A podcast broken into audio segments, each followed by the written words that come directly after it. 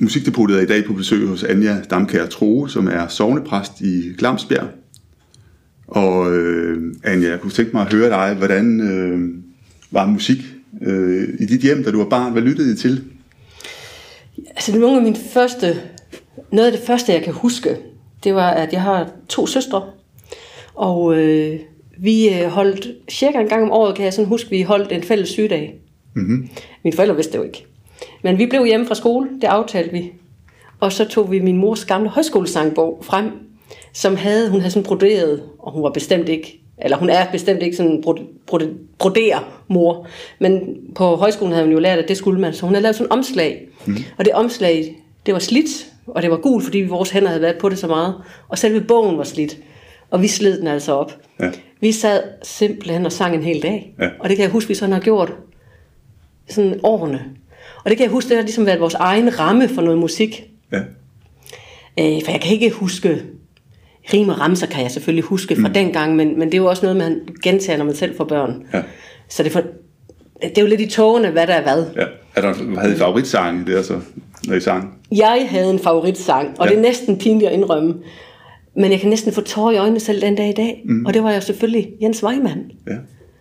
Jeg havde så ondt af den mand, som bare fik et bræt som kors, som man ser dem i Sydeuropa på mange kirkegårde også. Jo.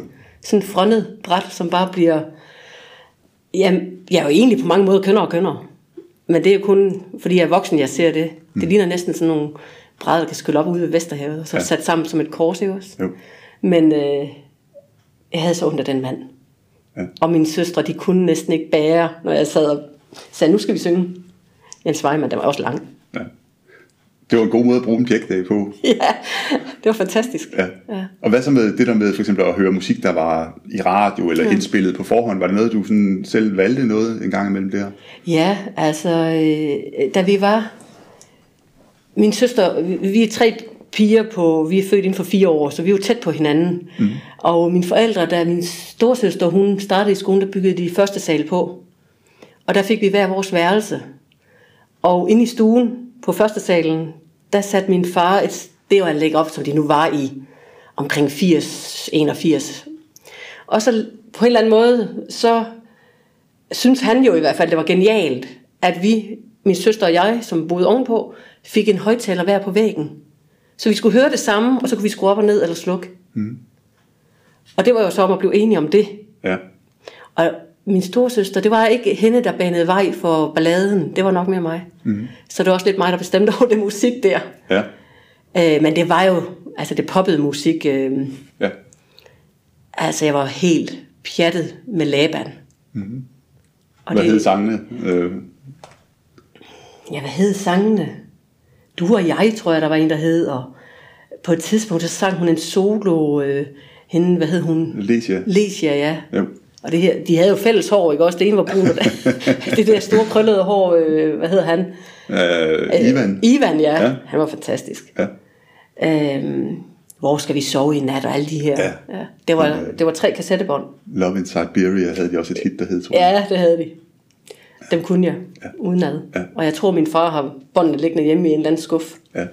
Laban 1, 2 og 3, det var meget opfindsomt. Ja.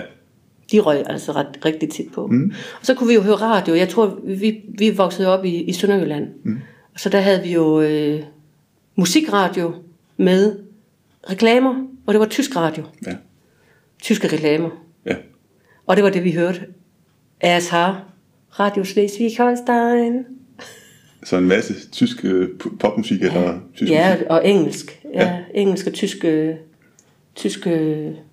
popsange. Ja. Er der nogle tyske popsange, der særligt har hæftet eller sat sig fast? Jamen, jeg tror, det er fuldstændig ligesom alle andre også. Altså den her Ninas 99 luftballon, ikke også? Altså. Jo. Og jeg tror, det var nok ikke det tyske, der sådan rigtig hang fast. Det var mere reklamesangene. Mm-hmm. Patetisk, men sådan var det jo. Ja. Så det var de her 80'er popsange. Og tyskerne, de havde... Jeg tror faktisk, til forskel fra... mange andre steder, så valgte de tit sådan de meget poppede popsange af de Rick Astley og sådan nogle ting, ikke også? Hvor jeg tror, man var mere varieret, hvis man hørte de danske kanaler. Ja. Og jeg kan huske, da vi læste eksamen, der ville vi så op i, altså det var nok, jeg kan ikke huske, om det var folkeskolen også, men i hvert fald, jeg gik på HF, og jeg kan huske, at vi lå på terrassen, sådan en, det var min søster og jeg, og tog solbad, og så når den her popsang er færdig, så går vi ind og læser igen. Ja, så det var en tidsmarkør, det ja, der. Ja, det var en tidsmarkør for os. Og en motivation også, ja, måske, en belønning. Ja, og det blev både en belønning og noget, man tænker, ud igen. Det er meget sjovt, du siger det der med, at I tog en pjekdag, hvor I lyttede, eller hvor I sang sammen. For jeg tænker, det er jo også en ekstra dimension, det der med, at man producerer musikken selv. Altså fordi vi er så meget modtagere af musik fra radio og indspilning og så videre. Men det, at man afsætter så meget tid til at producere musikken selv og har et samvær omkring det, det synes jeg er ret unikt. Ja, vi sang fra højskolesangbogen, og min søster, hun begyndte at spille guitar. Okay. Så hun sad jo og spillede med. Ja. Og jo mere vi roste hende, jo mere trak hun sig tilbage, fordi hun ville ikke. Jo, hun ville gerne være god.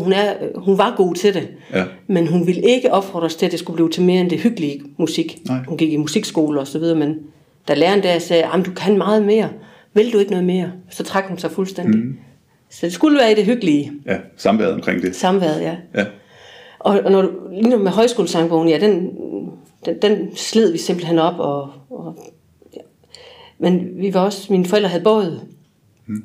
Og der var jo ingen teknik heller. Altså, vi var jo ret gamle, der var andet end bare den nødradio. Mm. Så det var simpelthen selv, vi havde simpelthen de her sejlersangbøger. Mm. Og så sad vi og skrålede Kim Larsen og også Laban, så godt man nu kunne. Ja. Der var ingen, der var enige om, hvor pauser og den slags skulle ligge, men det var jo ligegyldigt. Vi var ude på det åbne vand, der var ingen, der kunne høre noget. Nej. Og over for hinanden tror jeg ikke, vi var generet, eller det gjorde man det jo bare. Ja. Så Kim Larsen og Michael Falk, og senere han installerede min far sådan en båndoptager på båden. Mm-hmm. Og som han sagde, nu kan vi spille det her bånd et par gange, men vi skal jo have strøm til, at motoren kan gå i gang, når vi skal i havnen. Mm-hmm. Men hvor har vi scrollet på den båd. Ja. Altså, og det har været alt lige fra Bamses venner, mm-hmm, og alle de her danske kunstnere, som var der i 80'erne og 90'erne. Ja. Ja. Og hvad så med at vokse op i Sønderjylland? Har det haft nogen betydning for musikvalg? Er der nogen særlige musikkulturer, som du forbinder med Sønderjylland? Nogle bestemte sange? Eller? Altså, vi skulle altid synge den der, det er så kønt, det er så dejligt, ikke også? Mm, men jeg kan.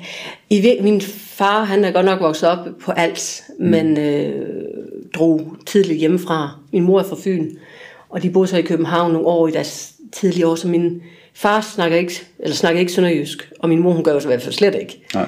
Så vi er opdraget til det rigsdanske. Ja. Og når min far så mødte sønderjyder, for eksempel i Sejlklubben, eller i noget af det andet, han sådan engagerede sig i, jamen så slog han over. Mm-hmm. Han slog ikke.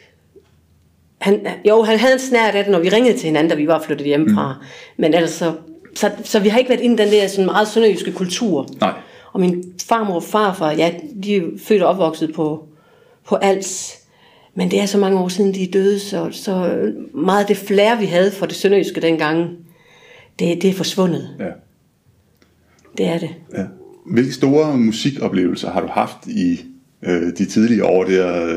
Nu har du nævnt meget af popmusikken og det populære, og det, at du valgte i konkurrence med din søster omkring, hvad der skulle være på det fælles stereoanlæg. Yeah. Men er der noget, hvor du sådan kan sige, jamen det her, der markerede jeg mig som mig selv, eller det var min musik, eller der bidrog jeg med noget nyt ind i fællesskabet? Eller bare for din egen skyld? Ja, det var Laban, der var mit. Mm. Og min søster, lillesøster, hun havde aha. Ja. Og jeg er faktisk ikke helt sikker på, hvad min storsøster havde. Jeg tror ikke, hun havde noget. Nej. Hun var ikke den, der ytrede sig højt. Nej. Det var mig, der tog den rolle i familien. Ja. Så det er faktisk ikke helt sikker på, hvad hun egentlig var hendes eget. Vi gik meget op af hinanden. Vi var jo så tætte på hinanden, at alt hvad vi gik til i gymnastik, der var vi altid sat på de samme hold. Mm. Fordi vi var inden for den nærmeste samme årgang af os. Så der var ingen, der skilte os ad. Nej. I virkeligheden. Men Laban blev din musik. Det var. Kom der mere til sidenhen? Ja, heldigvis, kan man sige. Min første koncert, det var inde i en eller anden, vi var på gågaden i Sønderborg. Jeg aner ikke, hvordan det kom i stand. I virkeligheden, så tror jeg bare, der stod sådan et A-skilt ude på gågaden, og så gik vi ind. Men det kan også godt være, at mine forældre har læst et eller andet sted. Jeg ved det faktisk ikke. Og der var vi inde i sådan et baglokale, hvor varerne stod i sådan et supermarked. Og der optrådte Laban på sådan en scene, nærmest bare lavet af kasser med nogle plader på, tror jeg. Ja. Det står så klart for mig. Og der sang de så alle de her hits. Ja. Og der stod en masse jævnaldrende teenager, eller sådan lige 12-13 år, tror jeg, vi har været. Måske yngre. Ja. 10. Jeg skal nok være kun 10-11 år. Ja. Ja, det var fantastisk. Har det så også været en slags, i den alder, der er nogen, der vil kalde det, måske oprørsmusik, eller altså det med, at man tager sin egen vej og får sit eget, eller man vil gøre oprør mod en forældregeneration eller et eller andet? Nej, altså mine forældre, det var min far, der bidrog med musikken derhjemme. Ja. Så min mor havde højskolesangbogen med, og hun synes, det var sjovt, at vi sad der og sang fra den. Og hun skrev også gerne i vores kontaktbog, at vi havde desværre haft musiksyge, tror jeg. Og så var det. Men det var altså min far, der han hørte i kælderen, der havde en værksted. Det var NDR 2, naturligvis tyske slagere. Mm-hmm. Og det har vi altså også altid gjort lidt grin med ham omkring, fordi det var bestemt kun ham, der kunne lide det. Men det har han altså gjort alle årene. Min far har bare været solidt plantet på jorden. Mm-hmm. Take it or leave it, så kunne jeg jo bare gå ud af min garage eller mit værksted her, ikke også? Jo. Så, han introducerede faktisk for Kim Larsen, eller han købte plader. Mm. Michael Falk, Shaken Stevens, ABBA. Og så det, jeg kalder covermusik. Altså, det var hans musik, som vi fik ind. Ja. Og så i den grad musicals. Altså, vi har... Hvor så dem også, eller... Jamen, det var først senere. Ja. Altså sådan noget Cats og Chess og alt det her. Og han havde sådan en spolebåndoptager, hvor vi hvert år til Melodi Grand Prix, altså dengang det var sådan helt nede på jorden, europæisk Melodi Grand Prix, der satte vi den der til fjernsynet. Ja. Og så kunne vi optage på den der, og så sad vi jo tryk, start, optag, og det var meget præcist. Ja. Og så alle ungerne fra gaden kom jo ned, og så legede vi jo Melodi Grand Prix i dagene efter. Det var et kæmpe hit for os. Ja. Så det var meget hans musik, som vi bare voksede op med. Og vores lille søster, hun var den, der helt klart bidrog med det nye musik. Mm. Det var hende, der fandt Eurythmics og alle de her engelske og amerikanske bands, og dyrkede dem. Ja. Og hun var også den eneste, der sådan rigtig har sat plakater op på væggen og sådan noget. Det har vi andre ikke. Culture Club og sådan noget var også helt fantastiske, synes jeg. Var I så ude og møde venner med, der lyttede på det samme med venner og i venskabskreds og sådan noget? Ja, for jeg tror faktisk, vi sang, eller vi hørte meget af det samme, egentlig. Ja. Og det var først, da jeg gik i de sidste år i skolen i et lokale, en lille by her, hvor jeg blev introduceret nogle knægte, som havde dyrket det lange hår, så var der jo en kamp mellem AC/DC eller Metallica, og det gik jo altid med de der t-shirts. Og de introducerede mig for den genre. Ja. Men de synes altså ikke, det var noget for en pige. Nej, så det blev man lidt... Ja. Det skulle man ikke. Kunne du lide det? Ja, men det kunne jeg egentlig godt dengang. Ja. Det er ikke noget... Jo, når vi kører, der har vi sådan helt... Vi har en sjov måde, synes jeg selv, at køre i bil på, når vi sådan kører lidt længere. Mm. Og der kommer det jo lidt frem igen en gang imellem. Men... Hvordan gør I det her, når I kører bil? Jamen, der gør vi det. Altså, når vi skal lidt længere, så tager vi telefonen og går på det her CarPlay, hedder det ikke det? Og så... er rammen, at man ikke må kritisere hinandens musik, men så vælger vi alle, som vi laver en playlist, hvor vi står i kø, så kører vi bare 3 børn og Andreas og jeg, og så vælger vi hver et stykke musik, og man må ikke kommentere de andres musik. Den er lidt svær. Og så får vi jo introduceret, hvad børnene hører på, og de hører så, hvad vi hører på. Ja. Og der er det, Andreas han er mere over til Metallica, AC/DC og hvad hedder alle de her... Ja. Sådan lidt heavy rock. Sådan lidt mere heavy rock, ikke også? Ja. Jo. Så de der drenge der, som ikke synes, at en pige kunne lide heavy rock, det var lige lidt spændende at høre på, og de kom med noget ny musik til dig. Ja, det gjorde de. Ja. Og de havde sådan en meget klar opfattelse. Altså den der, jeg havde aldrig tænkt musik som en konkurrence eller en kampplads. Nej. Og men det havde de? Ja, det havde de. Ja. Altså enten kunne man lide det, eller også kunne man lide det her. Ja. Jeg tænker lidt ligesom Beatles og... Stones. Og Stones, ikke også? Jo, sådan, jo. Men sådan havde jeg ikke, sådan har jeg aldrig selv tænkt musik. Nej. I virkeligheden. Nej. Og fordi jeg ikke har forholdt mig til det. Jeg har ikke forholdt mig til musik teknisk, eller om ham her nu spillede bassist eller bassen ordentligt, nej, eller om han var skarp på trommerne og sådan noget. Altså det hører jeg simpelthen ikke. Nej, det var oplevelsen, den samlede oplevelse. Ja, jeg hører ikke, jeg vurderer det ikke på den måde. Men var der sådan noget musik dengang, hvor du kunne sige, at det kunne du ikke lide at høre på? Eller, ja, altså det var det her, det var det der tyskere slaggermusik. Det var. Ja. Og så kunne jeg heller ikke lide det her covermusik.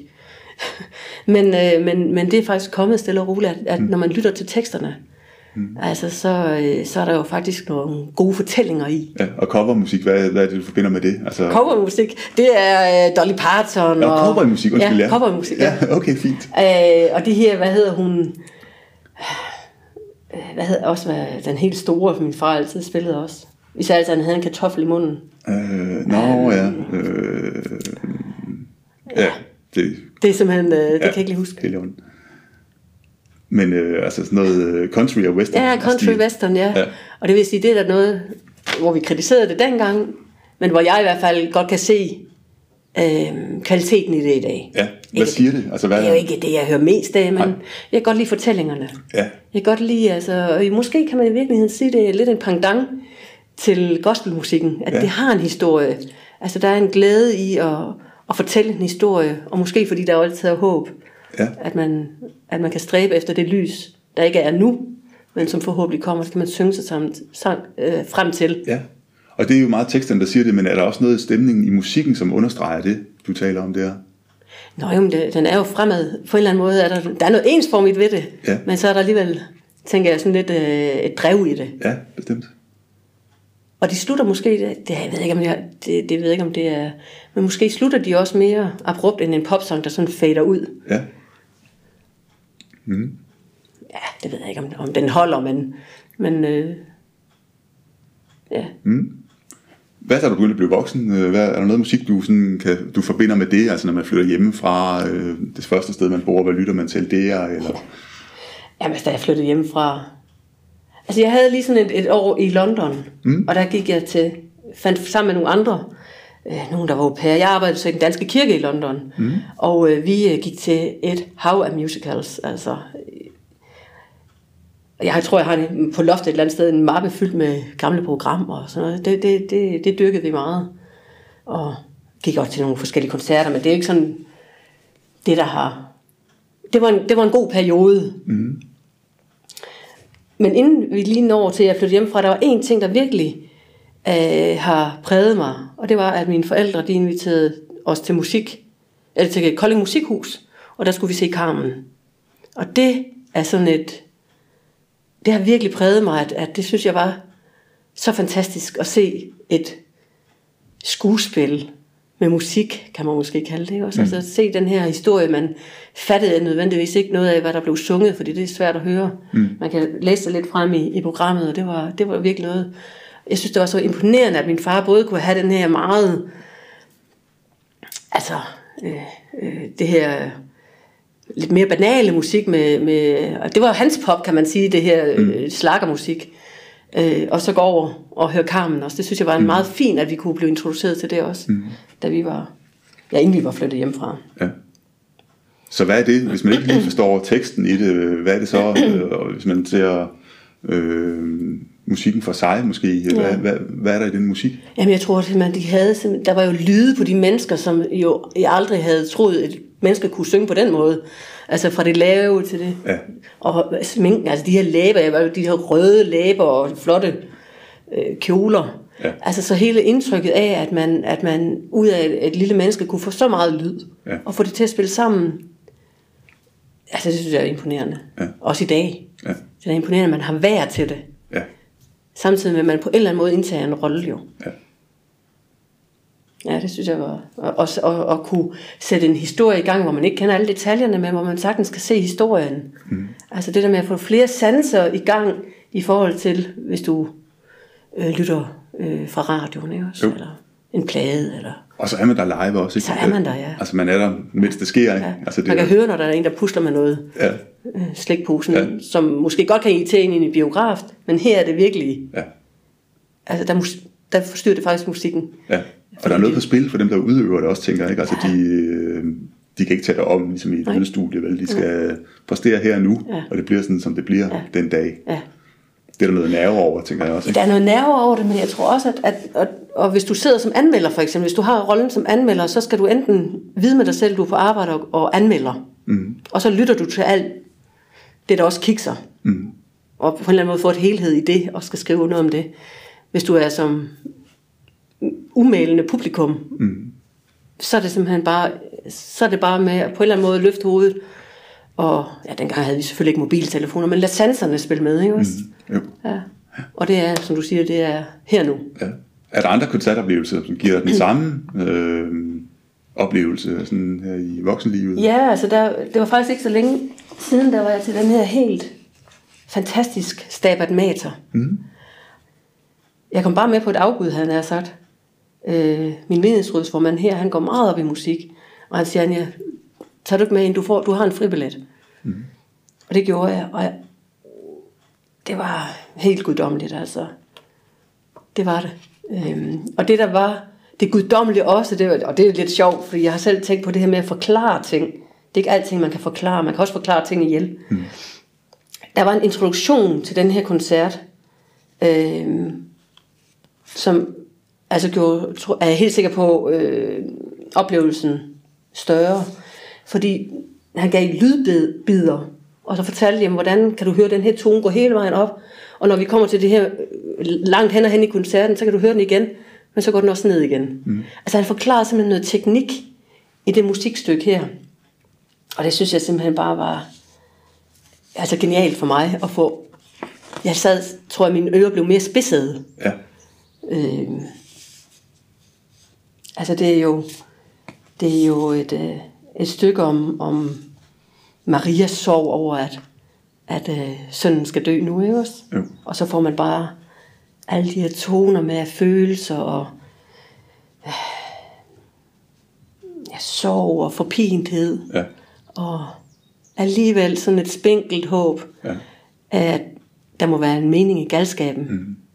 Skal der være det i musik for, at det er værd? Hvis det er trist, så skal der også være et ord. Nej, men det var mere altså, hvad skal man sige? Det var mere teksten i musikken, selvom den var ordløs. Ja. Eller det var den ikke, men i den her introduktion. Ja. Om der skal være mening i... Nej. Om der skal være et håb i musik, altså... Eller glæde, eller et eller andet. Skal det helst være, altså... Jeg synes, at det på en meget måde, så kan man da løfte... så kan man ånde ud igen, og tage vejret ind igen, det er da rart. Ja. Altså, jeg kender det jo, altså, langfredag, der går vi ud og håber på et håb, ikke også? Jo. Og nu ved jeg alligevel, du er jo sognepræst og har et professionelt virke, hvor der er meget musik med i også. Så hvornår startede du med at interessere dig for kirkemusik? Var det i forbindelse med din uddannelse, eller? Mange siger jo, at de bliver ugudelige, når de først starter på teologi. Mm. Altså jeg vil sige, jeg var nok velsignet, eller det var jeg var velsignet med. Min mor, hun påstår, at jeg gik i kirke, inden jeg blev konfirmeret. Det kan jeg simpelthen ikke huske. Men hun har vel ingen grund til at sige det, hvis ikke, at det holder vand. Og i Broager, hvor jeg voksede op, der havde vi en præst, som var simpelthen så dygtig. Og jeg har ikke knækket koden til, hvad han gjorde. Fordi det eneste, vi havde, det var et Nyt Testamente i sådan en orange forside. Og så sad vi og læste i Nyt Testamente. Og så må han jo have fortalt. Han må have været en god fortæller. Mm. Og jeg kan huske, vi mødte ham samtidig. Det var dengang, man godt måtte ryge og den slags. Også i et konfirmandlokale. Og nogle gange, når vi mødte ind om morgenen jo, så sad han i yogastilling på et bord. Og så sad han og røg en pibe. Og havde Madonna på anlægget. Det var jo fantastisk. Han talte jo lige ind til os unge også. Men... det var en lille klasse. Vi var 14 i den her klasse. Det var dengang, der var masser af penge i skolen, så vi var mange 7. klasser, og vi var så kun 14 i den her klasse. Og vi var der bare alle sammen, og der var ingen ballade, og det var ikke skolegang. Fordi dem, der måske havde det lidt svært i skolen, de blev jo ikke hægtet af, fordi det var jo fortælling. Og den udflugten, vi var på med, så må sige, der gik vi lige over på den anden side af vejen, og så kravlede vi op af en smal stige, og så var vi op og se... det var en gammel middelalderkirke, op og se loftet, hvordan buerne så var formet, når man stod op og så på dem. det var udflugten. Det var meget banalt. Og så kan jeg huske, vi fik lov at brygge te. Og det var det. Ja. Og hans musik, når han satte Madonna på om morgenen der, var det så for at tækkes jer, eller var det hans eget yndlingsmusik, tror du? Ja, jeg tror, det var et både og. Jo, han var ret vild med Madonna. Ja. Vi gav ham en plakat med Madonna på, til da vi som sådan en slags gave. Ja. Så på teologiuddannelsen, hvordan havde musik noget plads der, eller opdagede du noget musik, ny musik der? Ja, jeg opdagede ny musik, men det var slet ikke kirkemusik. Nej. Altså, jeg begyndte at gå til gudstjenester mere kontinuerligt under studierne. Mm. Og så kunne man jo bare vælge at brage i Aarhus, og så kunne man jo sådan, der var både eftermiddagsgudstjenester og formiddagsgudstjenester, så man var meget rundt. Ja. Og der, jeg tror kun, jeg var et år eller to inde i studiet, hvor jeg så begyndte at arbejde som kirketjener afløser i Risskov Kirke. Mm. Og det var der, hvis jeg fik musikken ind, mens jeg studerede, så var det der. Mm. Og det har jeg jo så gjort egentlig resten af mit liv, fordi jeg tænkte allerede dengang, når organisten sad op ved orglet og øvede, så kunne jeg jo godt tænde støvsuger ned i kirken. Og så kunne man bare gå og høre på levende musik. Mm. Han synes på mange måder, det var skrækkeligt. Ikke at jeg støvsugede, men fordi at det ikke var færdigkomponeret, når Havmann var i gang deroppe. Men for mig igen, fordi jeg ikke var teknisk med min musik, så synes jeg bare, det var fantastisk. Der var noget stemning i det? Ja, så kunne jeg gå der om mandagen og gøre rent i kirken. Det var ligesom det primære i det der studiejob. Mm. Senere hen, så blev jeg faktisk fastansat, og var fastansat i Risskov Kirke i nogle år. Og der kom jeg jo sådan lidt mere ind i materien, og var til mange flere gudstjenester. Mm. Og de vidste jo godt, at jeg var teologistuderende. Så på den måde, så kunne jeg ligesom spørge los, og var med til lidt konfirmandforberedelse, så man sådan kunne prøve at høre lidt. Lad mærke til nogle ting der med, altså, hvordan folks valg af musik, eller deres præferencer og sådan. Ja, præsterne der i Risskov, ja, det kan du tro, jeg gjorde. Jeg sad faktisk havde tit sådan en notesbog med, så sad simpelthen og skrev ned, hvad havde vi sunget. Det var jo før, jeg havde jo ikke nogen mobiltelefon. I dag ville man måske bare have taget et billede af salmerne, og så var jeg heller ikke, altså man kan sige, jeg var ikke, jeg vidste slet ikke, at en salmebog indeholdt så meget, som den gør, meget mere end salmer. Men der lærte jeg jo at finde ud af at slå op i salmebogen og sige, nå, men jeg kan jo bare følge med, der er jo ikke noget hemmeligt ved det her. Mm. Og så sad jeg og skrev noter, altså bare stikord fra prædiknerne og sådan noget. Mm. Så bagefter kunne jeg bruge dem faktisk i den teologiske disciplin i Nye Testamente. Ja. Men man skulle være så varsom, fordi når teologien er videnskab, for ellers ville det ikke ligge på universitetet.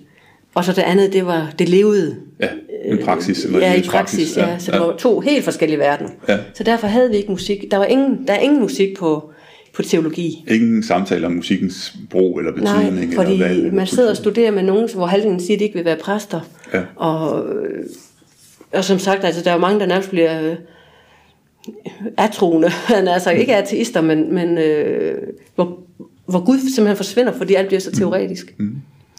Så når du taler om musik, så er det jo både den ordløse musik, som orgelspillet, og det er også salmerne med både melodi og tekst med et budskab. Altså hvis man tager tekst væk fra musikken, og så siger, jamen det er instrumental musik i kirken, er der noget særligt over det? Altså kan den noget særligt? Ja, altså jeg vil sige, vi har jo præ- og postludium hver søndag. Og nu er jeg jo begavet med en organist, som simpelthen har så stor en musikforståelse her, og en kirkesanger, som så kan sætte en klang på alting. Men hvis vi tager præ- og postludium, så er han jo enormt god. Han improviserer tit. Mm. Siger tit, Bent, folk vil gerne høre, hvad det er, du spiller. Kan jeg ikke få en lille seddel? Nej, siger han så. Så skal jeg jo, øve mig på det. Mm. Han spiller jo tit frit fra leveren, er rigtig dygtig. Mm. Andre gange er det selvfølgelig, han er ret vild med Bach, så vi får masser af Bach ind under huden, og det er så dejligt. Altså. Og han er enormt god til at tage stemningen for den søndag, vi er i. Altså, er det en håbssøndag, eller er det en bodssøndag, eller er det en eftertænksomhedens søndag? Mm. Så afspejler musikken sig simpelthen i det. Mm. Og det er jo altså, vi kan komme ind på et stykke musik. Vi kan begynde gudstjenesten efter bedslagene på et stykke musik, som faktisk sætter dagsordenen. Mm. Og hvis man har det samspil mellem organist og præst, så er det jo altså, så er det en velsignelse for alle. Mm. Det har også været i de kirker, hvor man er gået i konkurrence med hinanden, eller hvor man er uenig om et eller andet, og så kan det blive... Altså, musikken kan simpelthen redde en gudstjeneste. Mm. Så går det op i en højere enhed, altså det samlede programmer og budskabet. Og det kan man jo ikke vide, før man er i det. Nej. Det er også, ligesom på scenen, ikke også? Det er live, det her. Det er ikke... Men aftaler I så det, at hvad er temaet i dag, og hvordan kan musikken bedst understøtte det, eller opstår det bare? Ja, det gør det, fordi at han ved godt, hvilken søndag vi har gang i. Ja. Og hvordan han forbereder sig, det ved jeg ikke, men jeg er helt sikker på, at han slår op i salmebogen. Altså det er klart, når jeg sender salmer afsted, der har han jo allerede en indikator på, hvilken vej jeg vil. Mm. Også når man leger med melodierne. Det er jo sådan, at det er præsten, der sætter salmerne om søndagen, og jeg kan også bestemme melodien. Mm. Jeg har bare en aftale her, at når jeg ikke sætter en melodi på, så er det fordi de selv vælger. Mm. Og hvis jeg sætter en melodi på, så er det fordi der er en mening med galskaben. Ja. Og hvad, altså flere salmer har jo 2-3 melodier, og hvad mening har du med at vælge en bestemt melodi frem for en anden? Så hvis jeg kan, altså når nogle melodier er så indsungne, så man tænker, at det her det er den eneste melodi. Mm. Og når folk så siger, at vi skal have den gamle melodi, så siger jeg så, at vi bliver nødt til at nynde den, fordi at jeg tror, at det er den nye melodi, vi snakker om her, ikke også? Så man sætter en stemning af, at de ældre af salmerne er tit lavere og langsommere. Mm. Hvor lidt nyere salme, eller komponister, de kører lidt op i det højere. Mm. Og det gør bare, det er simpelthen så forskelligt, hvad udtryk man får. Jeg kan godt finde på samtidig at lege med melodierne, så siger man 3 vers før prædikenen, og så går vi over på en anden melodi med de sidste 3 vers efter prædikenen. Mm. Fordi de simpelthen giver forskellige stemninger. Og så skal prædikenen selvfølgelig lægge op til det flow fra, at vi starter måske i det dybe, måske uden at hvad skal man sige, at gøre det sort og trist det hele, men altså, hvis vi starter i det gamle testamente, og så går vi mod Nye Testamente i prædikenen, altså hvis vi tager hele, hvis jeg prædiker over hele, altså det stykke af Gamle Testamente, jeg har læst op, og så Nye Testamente, jamen så skulle vi gerne gå fra der, hvor så må sige, man som jøde stopper, og så gå ind i det, vi må kalde, det er jo vores opstandelse hver søndag. Mm. Så der kan melodierne hjælpe til. Ja.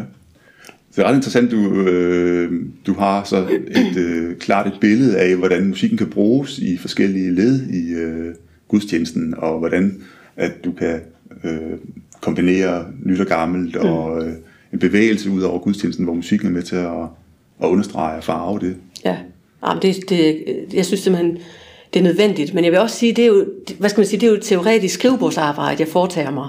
Og så er det først om søndagen, hvor jeg tænker, okay, det her det blev alligevel for tungt, eller jeg fik ikke lige det der. Nogle gange kan man godt sidde og forberede, og man synes simpelthen, det er så genialt det hele. Mm. Så har man lige glemt, eller ikke glemt, men man havde ikke lige tænkt, men vi har da også lige en barndåb indimellem. Det vil sige, der bryder vi den der elastik, som jeg ellers havde bredt ud, fordi en dåbsalme vil jo, altså det vil være en helt anden genre tit. Mm.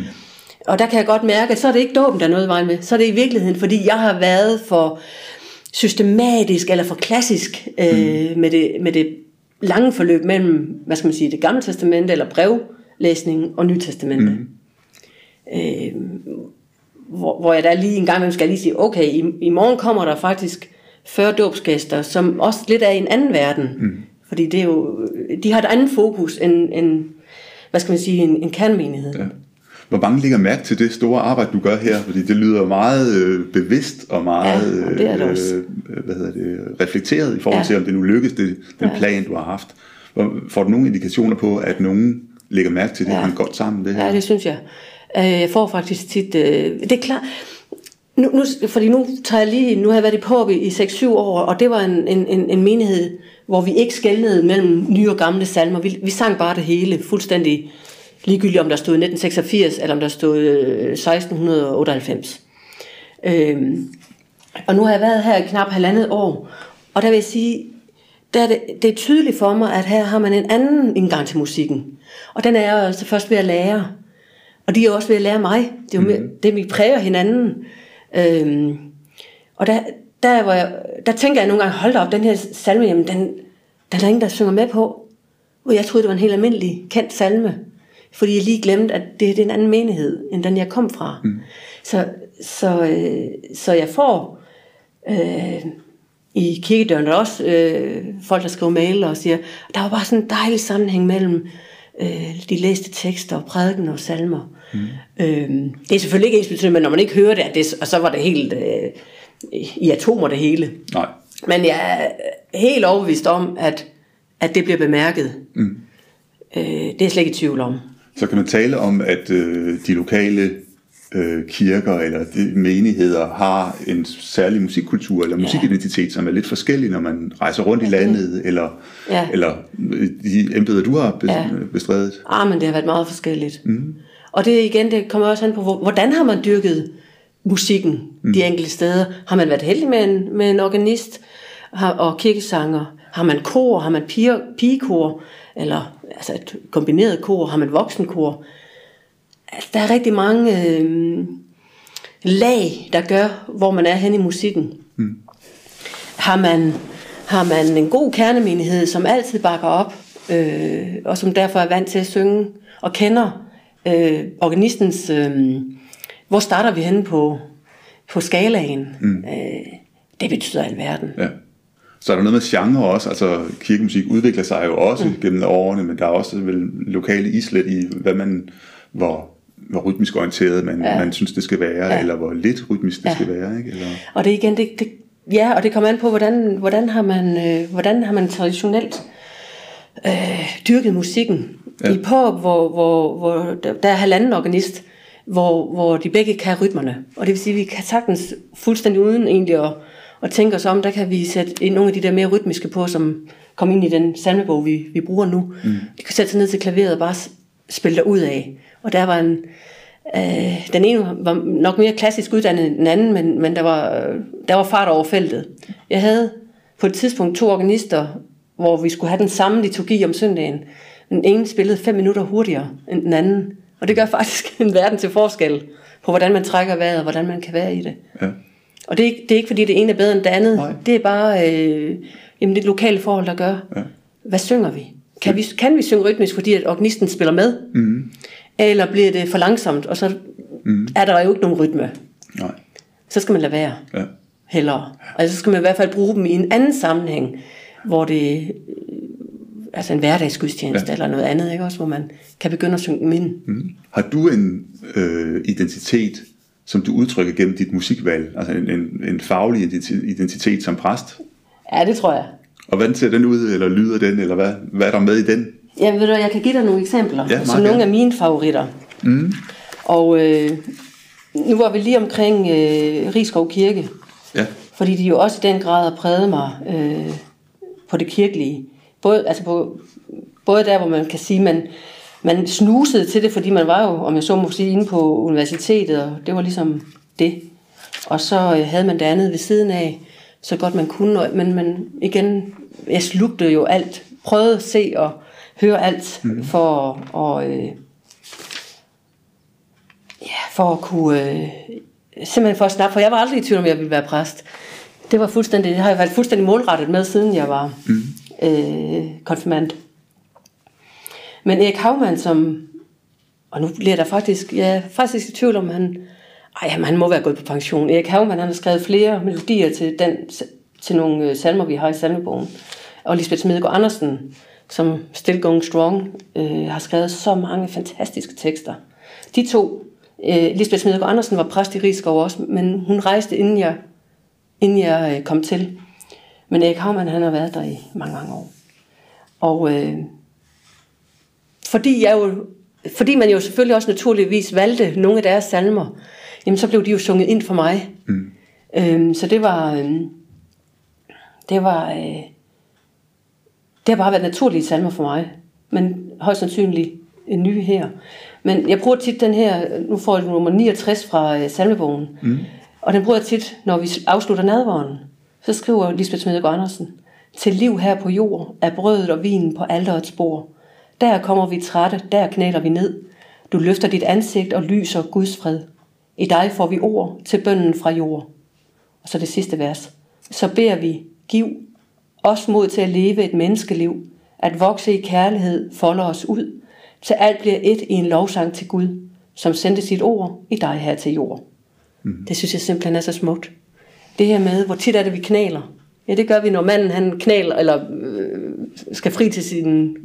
Og det gør vi i kirken. Når vi så bliver friet til, så knaler vi ved nadverbordet. Mm. Det er der, hvor vi knaler. Mm. Og hvilken musik ledsager det? Altså, hvis du skal... Nu kunne vi jo sætte os ned og lytte på det, men hvis vi bare skal beskrive, hvordan går musikken godt i spænd med den tekst og det budskab, komponistens musik? Ja, men, fordi den er så rolig.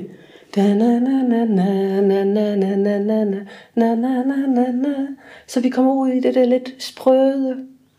Sådan, det kan næsten knække for os. Ja. Det gør det jo også. Livet knækker jo samtidig. Mm. Og så er det, at vi kan lægge os på knæ ved alderets bord, og så kan vi blive fyldt op igen. For der er faktisk en, der er knækket, nemlig Kristus. Mm. Det var ham, der knækkede. Så vi kan godt være i det. Vi kan godt. Mm. Vi skal.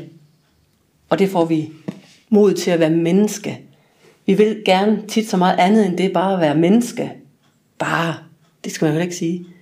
Vi skal have mod til at være mennesker og forblive i det. I den ramme, der nu bliver vores. Mm. Forskellig som den nu er. Mm.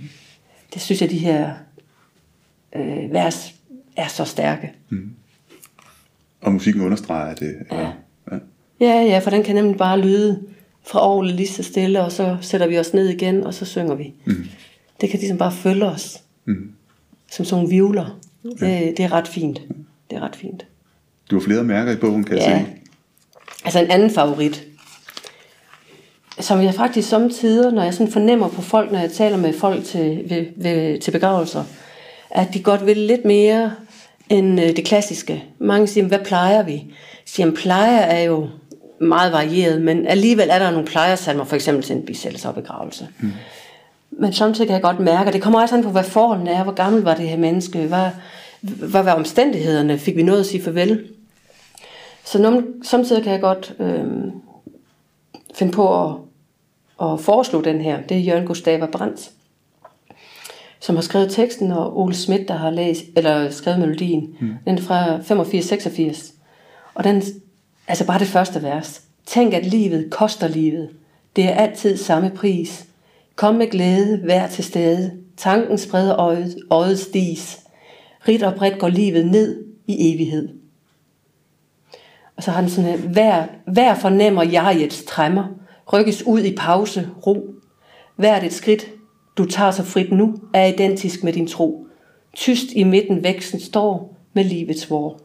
Godt at livet koster livet. Godt at synge dagens pris. Det er glæde, alt til stede. I et nu er paradis. Tørstene når roden ned i evighed. Mm. Altså den er, og den har en lidt lys. Tænk, at livet koster livet. Den er meget højere. Den vil ikke normalt være nede i mol, som ved begravelser. Men den har noget for sig. Mm. Altså selv for et træ, der bliver fældet, er der håb. Mm. Altså det skyder jo igen. Mm. Og her, når livet, det bliver, hvad skal man sige, slukket, fordi at tørsten bliver stillet, og tørheden går ind, jamen selv tørsterne når roden ned i evighed. Altså det er livets træ, eller vi kan også kalde det syndens træ, altså der, hvor man tager æblet, hvor døden kommer ind i vores tilværelse. Altså rødderne når ned, helt ned i helvede, hvis vi opererer med det, og så helt op i himlen, altså det når.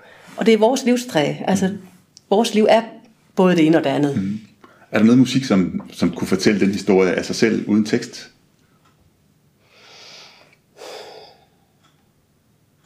Det er der givetvis nok. Så bliver det selvfølgelig lidt mere abstrakt, det ved jeg godt. Ja, det gør det. Men der kan jo sagtens være nogle af de her store julekoncerter, man kan gå til, eller påskelidelseskoncerter, man kan gå til. Det har ikke dyrket ret meget. Nej. Måske i virkeligheden nok, fordi det er blevet så store tilløbsstykker. Ja. At sidde på en kirkebænk, det kan jeg simpelthen ikke. Mm. Altså en decideret. Og mest fordi, jeg tror, der kommer for mange mennesker til, at jeg kan sidde i det. Mm. Men de understreger selvfølgelig. Altså grunden til, at de er blevet succeser, det er jo ikke, fordi de er blevet platte. Men det er jo simpelthen, fordi det er så klassisk. at, og de rummer så mange følelser, passionerne, ikke også, at det kan jeg sagtens forstå. Ja. Jeg kan det bare ikke, for jeg kan ikke sidde med så mange mennesker. Nej. Jeg har siddet til nogle koncerter inde i musikhuset inde i Odense, hvor bare at jeg havde et sæde, der var frit ved siden af mig, var dejligt. Ja. Lidt luft og rum omkring, plads til sine egne refleksioner. Og så fordi en kirke, de der bænke, de er jo ikke bygget til den store malighed. Og det vil sige, altså i et musikhus med de her bløde stole, eller en biografsal, hvor du sådan lige kan gemme dig lidt, for du kan lige rykke dig lidt ned i sædet. Det er gudstjeneste for mig. Det kan jeg have. Altså hvor du ligesom bare kan, ja, det lyder helt åndssvagt, fordi man tænker kirken og gudstjeneste som fællesskab. Men når jeg selv går til koncerter, og det er de mere klassiske, så er det nok en meget individuel oplevelse, mens det står på. Ja. Men det kræver altså, at jeg bliver nødt til at have noget rum omkring mig, hvor der måske er sådan et armlæn imellem, eller noget. Altså der bliver kirkebænken nok for intim for mig i virkeligheden, når vi skal sidde så tæt. Ja. Du kan ikke bevæge dig uden at støde ind i et andet menneske, og så har du måske allerede brudt en intimsfære, eller det menneskets koncentration. Når du siger koncentration, så tænker jeg, at det er i hvert fald noget, som jeg oplever, at musikken er særlig... musikken har en særlig stor plads i kirken, ikke? At der lytter folk. Jeg har haft lejlighed til at spille i mange kirker til kirkelige ceremonier, begravelser, til bryllupper, og mange forskellige livsskæbner, der er blevet afsluttet ved begravelser. Og der tænker jeg, det der er det særlige ved at spille i en kirke til en vigtig begivenhed, eller en højtidelig begivenhed, det er jo den der store koncentration, der lige pludselig er, hvor set fra et musikmenneskes side af, så er det er jo der, hvor der er rigtig meget på spil, i forhold til, at der er nogen, der lytter, og det har en funktion, det skal bruges til noget særligt, og det er en helt bestemt dag for de mennesker, der er her, uanset om den er glædelig eller trist, eller har et håb, eller hvad den har.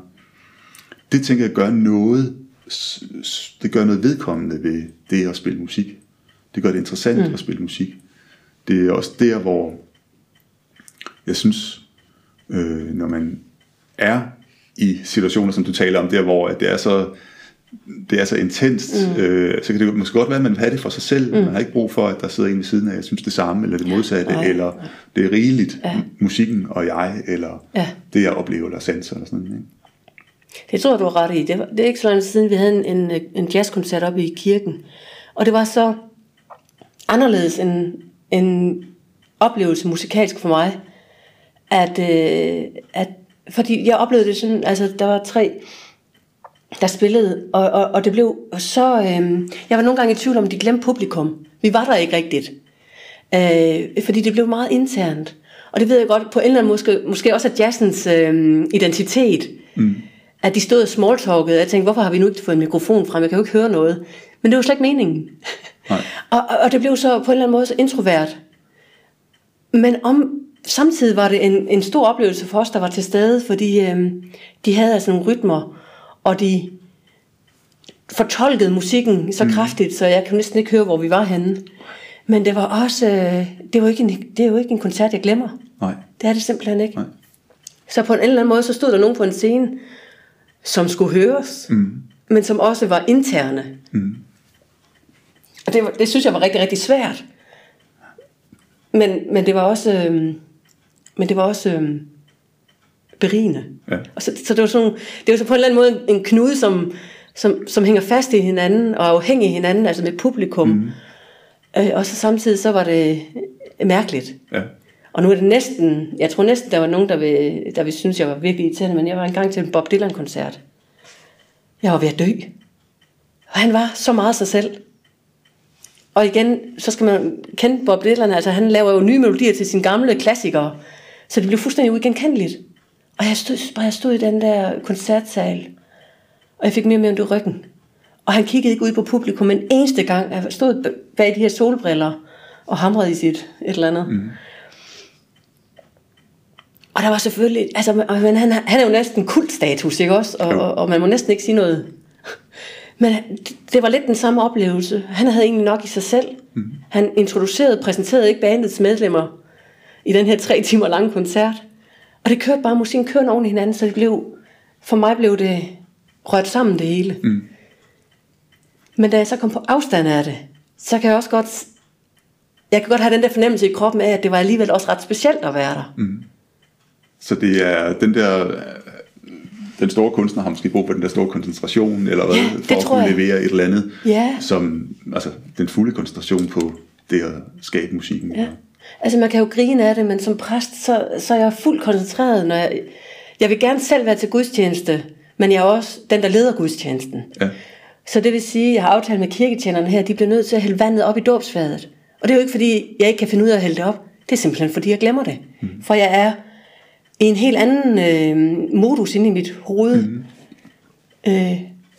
Så det der med regibemærkninger og gøre ting som under en gudstjeneste, så skal jeg fravige min koncentration, og så er det jo ikke sikkert, man kan komme tilbage. Så er du lidt ligesom Bob Dylan der, så eller? Ej, jeg tror nok alligevel måske. Jeg kommer lidt mere ud over rampen. Det synes jeg måske var for stor en, en sammenligning. Ja. Nej, men noget med at gøre med koncentrationsevnen, ikke? Også, ja, at man jeg kan godt forstå ham. I dag kan jeg godt forstå, at han blev nødt til at være i sin boble. Ja. Og det tror jeg i virkeligheden jo ikke. Det er jo ikke for at sige, at publikum er ligegyldige. Det er det jo ikke. Nej. Man kaster sig ind i et forløb af koncentration, som har sit eget liv. Ja. Som, og jeg tænker også en koncert, næste gang han spiller koncert, kan det jo være, at det er noget andet. Ja. Altså, så det skal man jo ikke tage op forfængeligt. Nej, nej. Det nytter jo ikke noget. Nej. Så, ja. Men det er jo også mere, man kan jo godt selv høre, at når man beder en anden om at hælde noget dåbsvand op, at det lyder tåbeligt. Mm. Men der er noget andet på spil, end det rent praktiske. Ja. Og min opgave er jo så at være der for menigheden og dåbsfamilien, hvis det lige er det. Mm. Så det er en tilstand, man kaster sig ind i, eller man kommer ind i. Ja. Mm. Hvor musikken har en særlig betydning også, eller? Ja. Jamen det har den der, fordi man... en gudstjeneste, hvor der for eksempel meget uro, så kan jeg godt i mine første år som præst, så talte jeg højere og højere. Mm. Men det virker jo fuldstændig modsat. Altså så går alt jo op i larm. Mm. Hvor jeg med årene har lært, men hvis der er et barn, der græder, eller et barn, der gerne så går lidt frem og tilbage, så trækker jeg mig lige lidt tilbage, lige et skridt tilbage, så kan jeg tale normalt igen. Mm. Så den der ro forbliver, og man i hvert fald ikke sætter en stemning op, fordi man kan jo sige, kirkens rum er jo også, det er jo også stillhedens rum, og hvis der er noget, der er en mangelvare i dag, så er det jo stillhed og langsomhed. Ja. Og lyde fylder meget i kirkerummet, de bliver meget tydelige i hvert fald, ikke? Og forlænget af rumklangen. Ja, det gør de. Ja. Og man kan tydeligt høre, hvis der ryger en salmebog ned, ikke også? Eller en telefon begynder at ringe, eller alterbæger falder til jorden, eller på gulvet. Ja. Anne, nu er det nogle uger siden, jeg stillede dig nogle spørgsmål i forhold til din egen musiksmag. Og hvordan har det været for dig at tænke over det, at vi skulle tale sammen omkring din musik og identitet, og hvordan kirkemusikken bliver brugt, og hvad det betyder for dig, og hvad du lægger mærke til der. Hvad det betydet her de sidste par uger? Ja, men det er meget sjovt, for lige så den mail, du sendte mig, jeg tror ikke engang, jeg nåede at svare dig, før jeg begyndte at lave sådan, en brainstorm med musikken. Og det, jeg synes er sjovt ved det, det er jo, at noget af det musik, jeg hørte, da jeg var barn og ung, og så gik i byen, primært i Aarhus, det er jo faktisk noget af det musik, jeg introducerer for mine børn. Mm. Og det sjove er, at vores store pige, hun er jo blevet fuldstændig pjattet med Queen, for eksempel, som jeg har hørt rigtig meget også. Mm. Hun elsker musicals, og det er jo musicals, jeg ikke kender, fordi det er jo nyproducerede musicals. Mm. Men meget af det musik, jeg hørte dengang, det introducerer jeg jo for børnene. Altså, det er jo primært på vores bilture. Mm. Og til gengæld, så blev jeg jo så påvirket af deres musik. Ja. Nogle gange vil jeg nok sætte smag i anførselstegn, men er det ikke sådan, det er med generationer? Jo. Men det, jeg synes er sjovt, det er, at noget af det, jeg hørte dengang, det kan jeg også godt høre er gammelt i dag. Og det er også indspillet på altså i et format, som er svært at få ud gennem højtalerne i dag. Men de introducerer jo også mig for noget musik. Ja. Og det er da sjovt. Mm. Min mand, han griner lidt af mig, for han synes jo også, jeg er gået i stå i 80'erne og 90'erne, og det er jeg nok egentlig også på mange måder. Men jeg kan jo i princippet sige det samme om ham, selvom han er meget bedre til at gå til koncerter, end jeg er i dag. Jeg opsøger ikke musik i dag. Ja. I virkeligheden så er jeg mest til taleradio. Mm. Og det er egentlig sjældent, jeg sætter musik på for at lytte til musik. Mm. Måske fordi jeg får egentlig rimelig meget i hverdagen, men det er jo levende musik, klassisk musik. Ja. Jeg kan stå ude på min indkørsel, og så kan jeg høre, når organisten øver sig, for det går simpelthen gennem tårnet ud. Mm. Så jeg synes, jeg synes egentlig, det var spændende, og jeg kunne i virkeligheden nok have skrevet endnu mere. Så det har da været sådan lidt en tour de force. Ja, en ting er det ens musik, men det er jo også, noget, der præger en som menneske, ikke også? Mm.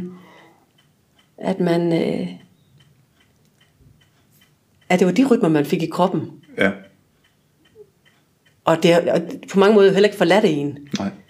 Så hvis man skal summere op på din musikhistorie til nu, der kommer sikkert meget mere på, men hvad tænker du så, at den musik, du har talt om her, at det siger om dig? Jamen jeg tror egentlig på mange måder, det er faktisk ikke så mange uger siden, jeg var til koncert med en kvinde, der hedder Melissa Etheridge. Hun er ikke særlig kendt herhjemme, men min veninde i København er ret vild med hende, og introducerede mig for nogle plader for mange, mange år siden. Mm. Så har jeg så stiftet familie og fået børn, så vi har ikke set hinanden måske i 10 år. Men vi var så afsted. Hun har ikke stiftet familie med børn og sådan noget. Hun siger, hun kommer til Danmark, skal du ikke ind og se hende, Anja? Nu må du snart komme til København. Og det musik, det er, fordi så begyndte jeg jo at høre de gamle, eller CD'er, eller det var så på Spotify nu, ikke også? Mm. For lige at få genopfrisket. Og der kom jeg faktisk til, der var på nogle bilture, så kunne jeg næsten få tårerne til at vælge ud over mig, fordi det simpelthen, det var nogle nye minder, der kom frem, og en hel lag i musikken, som jeg ikke havde hørt tidligere. Mm. Fordi man selv har fået noget historie med. Ja. Man er blevet mere sårbar ved at have fået børn. Mm.